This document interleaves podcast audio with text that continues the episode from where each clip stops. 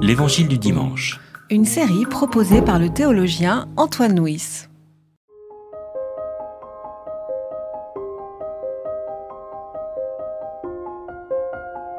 Six jours après, Jésus prend avec lui Pierre, Jacques et Jean, et il les conduit seuls à l'écart sur une haute montagne. Il fut transfiguré devant eux. Ses vêtements devinrent resplendissants, d'une blancheur telle qu'il n'est pas de teinturier sur terre qui puisse blanchir ainsi. Élie avec Moïse leur apparurent. Ils s'entretenaient avec Jésus. Pierre dit à Jésus, Rabbi, il est bon que nous soyons ici. Dressons trois tentes, une pour toi, une pour Moïse et une pour Élie. Il ne savait que dire, car la peur les avait saisis. Survint une nuée qui les couvrit de son ombre, et de la nuée survint une voix. Celui-ci est mon fils bien-aimé. Écoutez-le. Aussitôt ils regardèrent autour d'eux, mais ils ne virent plus personne que Jésus, seul avec eux. Comme ils descendaient de la montagne, il leur recommanda de ne raconter à personne ce qu'ils avaient vu, jusqu'à ce que le Fils de l'homme se soit relevé d'entre les morts. Ils retinrent cette parole tout en débattant entre eux. Que signifie se relever d'entre les morts?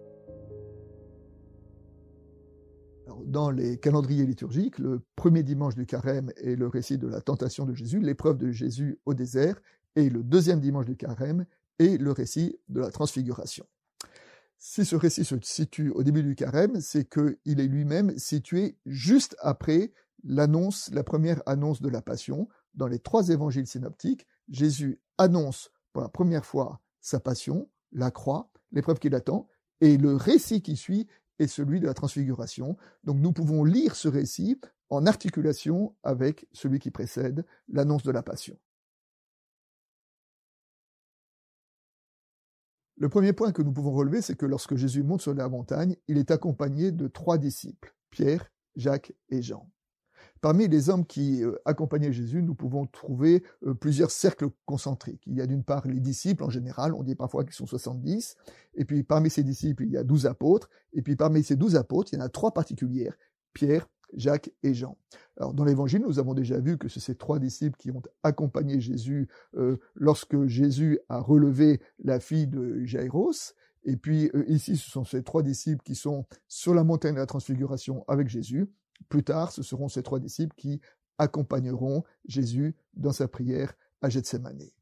Donc nous pouvons entendre derrière cela que Jésus n'a que ses disciples, que ses apôtres pour dire, pour l'aider, pour l'accompagner euh, dans son ministère, mais qu'il arrive à certaines personnes d'avoir une responsabilité ou un rôle particulier. C'est ce rôle particulier d'ailleurs qui a fondé la théologie des ministères dans l'Église.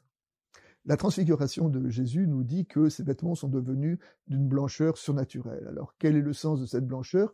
Nous en avons déjà une évocation dans le Premier Testament lorsque Moïse est redescendu du Sinaï où il a reçu la Torah où le texte nous dit que Moïse rayonnait de euh, la présence de Dieu. Je veux dire, euh, on dit bien d'ailleurs aujourd'hui d'une personne qui rayonne qu'elle est, habitée, qu'elle est habitée par une lumière particulière. Et eh bien, d'une certaine façon, lorsque Jésus ou lorsque Moïse ont été dans une proximité particulière avec Dieu, eh bien, d'une certaine façon, leur cœur, leur corps rayonnait de, de cette euh, communion, de cette présence en Dieu. On peut dire qu'ils étaient totalement transparents à la lumière de Dieu qui émanait de leur personne.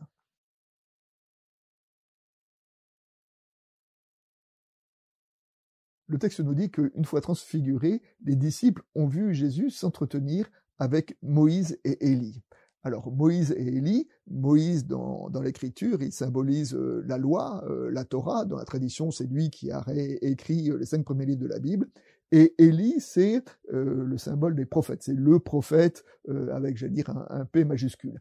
Et d'une certaine manière, Moïse et Élie représentent la loi et les prophètes, qui sont les deux piliers de la Bible hébraïque. Et lorsque Jésus parle avec Moïse et Élie, bah, c'est tout le Premier Testament qui est présent euh, avec Jésus. Et nous avons vu tout à l'heure dans l'introduction que ce récit se trouve juste après la première annonce de la Passion. Et nous avons dit que nous devions euh, relier ces deux textes-là Et d'une certaine façon, nous entendons que tout le Premier Testament est présent au moment où Jésus vient d'annoncer sa passion. Et de dire donc que euh, la passion est le jusqu'au bout de la révélation, de la manifestation de Dieu au monde, qui a commencé par la création, par la Torah avec euh, Moïse, par la prophétie avec Élie, et qui trouve son accomplissement ici en Jésus. La réaction de Pierre devant cet euh, événement surnaturel, c'est de pouvoir dresser trois tentes. Alors, on ne sait pas très bien qu'est-ce que Pierre avait à l'esprit. On peut imaginer que dans son souci, c'est qu'il voulait euh, marquer, marquer, faire un mémorial, ou peut-être même, peut-être même institutionnaliser ce temps, une façon de, de rester dans cette expérience, dans le surnaturel qu'il vient de vivre. Et c'est à ce moment-là que Jésus s'oppose à lui en lui demandant de descendre de la montagne. De descendre de la montagne, c'est quitter ce lieu, le lieu de l'expérience, pour retourner euh, dans la vie quotidienne. Et on peut penser que Jésus vient frustrer euh, cette demande euh, de Pierre pour pouvoir le renvoyer dans le quotidien de son existence. Ce texte est d'autant plus important que dans l'évangile de Marc particulièrement, les disciples ont opposé une résistance farouche à la perspective de la croix. Dans l'évangile de Marc, nous trouvons trois annonces de la Passion, au chapitre 8, au chapitre 9, au chapitre 10. Et de façon très marquante, chacune de ces annonces est suivie par une incompréhension de la part des disciples. Après la première annonce de la Passion, Pierre dit à Jésus, non, cela ne t'arrivera pas. Après la deuxième annonce de la Passion, euh, le texte nous dit que les disciples discutaient entre eux pour savoir qui était plus grand, ce qui est le contraire de l'annonce de la croix. Et après la troisième annonce de la Passion, euh, le récit qui suit, c'est euh, Jacques et André qui se disputent entre eux pour savoir euh, qui est le plus grand. Et donc, le, les disciples ont eu oui, vraiment une, une, une, incompréhension de la croix. Et ce texte-là nous dit quoi? Nous dit que il y a une multiplication des signes.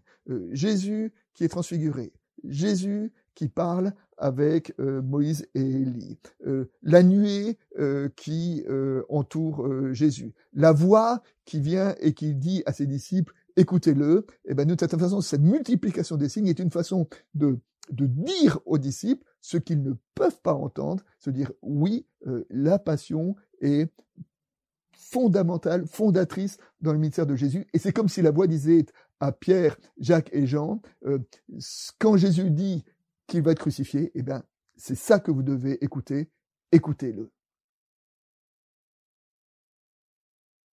Enfin, comme illustration, nous pouvons pointer que la théologie de la croix est la présence d'un Dieu qui se révèle dans ce qui est le plus bas de notre monde, et euh, la présence d'Élie et de cette compréhension du Messie se retrouve aussi dans la pensée rabbinique, et dans un texte du Talmud, à un moment, nous avons un sage qui rencontre euh, Élie et qui lui dit euh, où se trouve le Messie, et Élie lui répond le Messie est aux portes de Rome, aux côtés des miséreux où ils pensent leur plaie.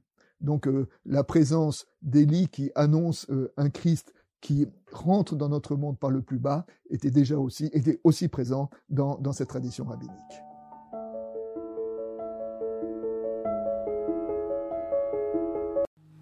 C'était L'Évangile du dimanche. Une série de regards protestants. Enregistrée par Antoine Nuis. Voix off, Dominique Fano-Renaudin.